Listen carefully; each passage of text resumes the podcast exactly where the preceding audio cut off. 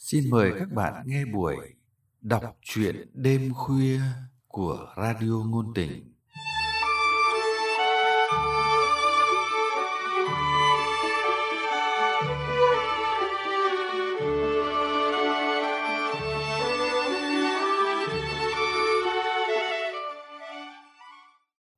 Các bạn thân mến, trong chương trình đọc truyện đêm khuya hôm nay, chúng tôi mời các bạn nghe truyện ngắn Dự cảm không bình yên của nhà văn Võ Hồng Thu qua giọng đọc Lâm Ngạn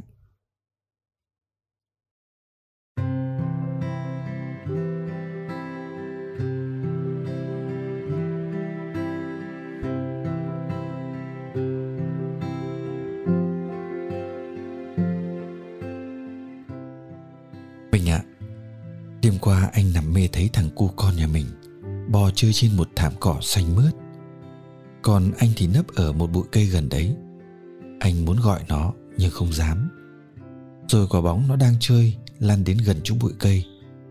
Nó bò nhoài theo để lấy bóng.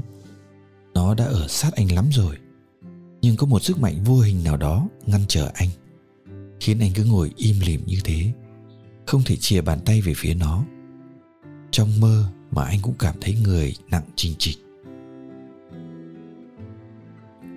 Uyên thoáng chút bất an trong lòng khi đầu giờ sáng check mail Phàn gửi cho cô từ nơi anh đang ở cách Việt Nam đến nửa vòng trái đất. Đó cũng là chuyến công cán cuối cùng của Phàn trên cương vị lãnh đạo của một tổng công ty lớn. Nửa năm nữa Phàn sẽ về hưu. Đó là một chủ đề nhạy cảm.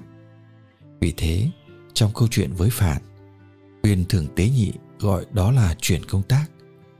Mà cũng đúng thật, đã có vài lời mời của các công ty sẵn sàng dành cho anh.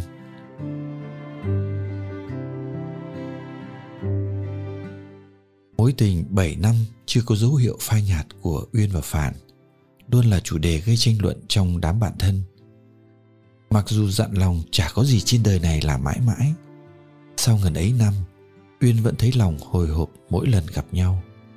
Cũng chưa bao giờ Uyên có khái niệm rằng người tình của mình đã ở khá xa dốc bên kia cuộc đời. Cảm xúc của Uyên không phải vô căn cứ. Phàn vẫn giữ phong độ của một giặc lái oanh liệt một thời. Gần 40 năm trước, khi Uyên còn là một cô bé con, thì chàng phi công trẻ trung dũng cảm là anh đã hạ một số máy bay Mỹ, suýt được phong anh hùng. Tình yêu của Uyên xen lẫn rất nhiều sự ngưỡng mộ. Cô suýt xoa thân thể lừng lững, rắn chắc. Cô thỏa mãn bởi óc hài hước bất tận. Cô trầm trồ với những câu chuyện một thời hào hùng. Có Phàn, Uyên thấy cuộc đời của mình đã đầy đủ. Mặc dù cô biết sẽ chả bao giờ cái ngày hai người có thể tay trong tay đường hoàng dưới mặt trời. Phàn không thể ly dị, không hẳn vì sợ dư luận, mà vì ân nghĩa với người vợ đã lặng lẽ bên chồng suốt thời tuổi trẻ nó quá lớn. Uyên không thể chìm mình trong cảm giác đau khổ chạnh lòng như phần đông phụ nữ ở vào hoàn cảnh cô. Trái lại, người luôn bị dằn vặt lại là Phàn. Uyên nhớ nhất một nhắn tin anh gửi cho cô trong lúc anh đang buồn bã ngắm tuyết ở nước Nga xa xôi. Anh không muốn làm điều gì để ràng buộc em, nhưng cũng không muốn em ra khỏi vòng tay mình. Đó là tâm trạng của anh. Em tin vậy không?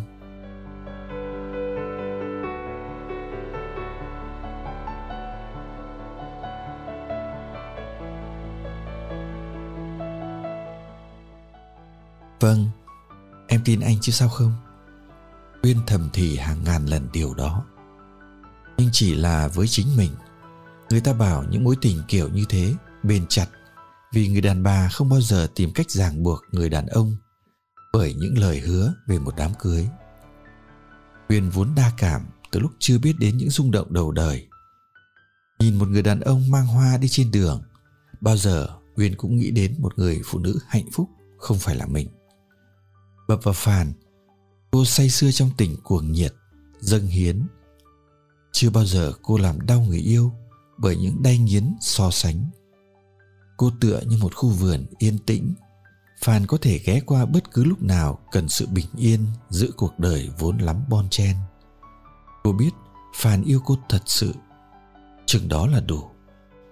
Dù chẳng thể có tấm giấy hôn thú, họ vẫn không thể thoát khỏi nhau bởi muôn vàn sợi dây tình ái vấn vít. Anh chẳng cần làm điều gì để ràng buộc em cũng không bao giờ chạy trốn khỏi anh đâu. Điều này Huyền cũng giữ lại cho riêng mình. Nhưng bằng vào linh cảm của người đàn bà đang yêu, cô biết Phan cũng hiểu điều đó.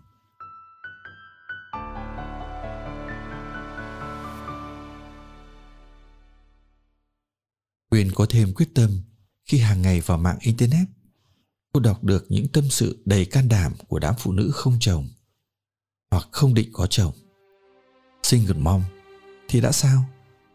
Cô sẽ không bao giờ giành giật Phan từ tay vợ anh, nhưng cô muốn giữ một phần con người anh trong cô và cho cuộc đời còn dài dằng dặc phía trước.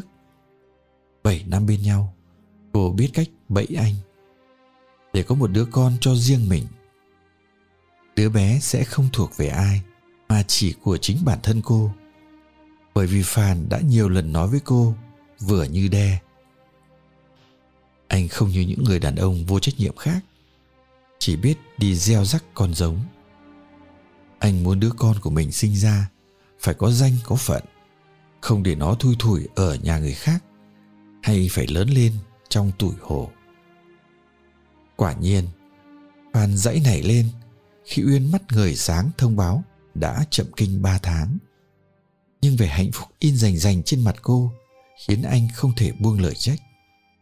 Lần đầu tiên trong 7 năm cô làm trái ý anh, cũng là lần đầu tiên anh ngạc nhiên khi người tình dịu hiền của mình thà từng tiếng như khắc vào đá. Em tưởng anh phải cảm thấy hạnh phúc mới phải chứ. Chỉ nguyên việc em có ý nghĩ sẽ sinh cho anh một đứa con, cho dù anh không thật sự cần đến nó, cũng đủ khiến anh phải chuẩn bị tâm trạng đón nhận nó như một món quà, phải thế không?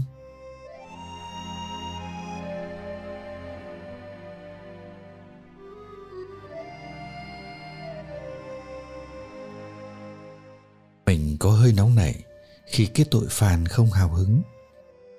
Có thể mình bị xúc động hơn bình thường do hậu quả của những cơn ốm nghén.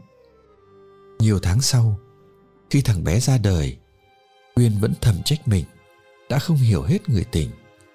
Trong lòng thấy thương Phan vô cùng. Nhìn Phan hồ hởi lính quính bên đứa trẻ như thể lần đầu làm cha, Uyên ấm lòng, thấy hạnh phúc là điều có thật trên đời. Nhưng cô cũng không thể dối lòng mình mà phủ nhận trong bản nhạc đầy hoan cảm ấy vẫn xen những nốt nhạc buồn. Chỉ khi thực sự được làm mẹ, cô mới thấy thấu hiểu. Điều mà Phan vẫn thường nói với cô về mong muốn đứa con do mình sinh ra phải có danh, có phận. Trong thoáng chốc, chả cần là nhà chiêm tinh học, cô vụt giải mã được giấc mơ của anh.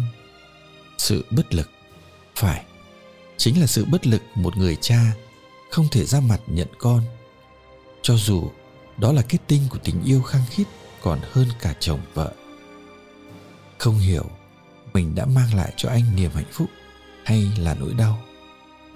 Ý nghĩ này khiến Uyên dự cảm sự bình yên đã rời bỏ tâm hồn cô.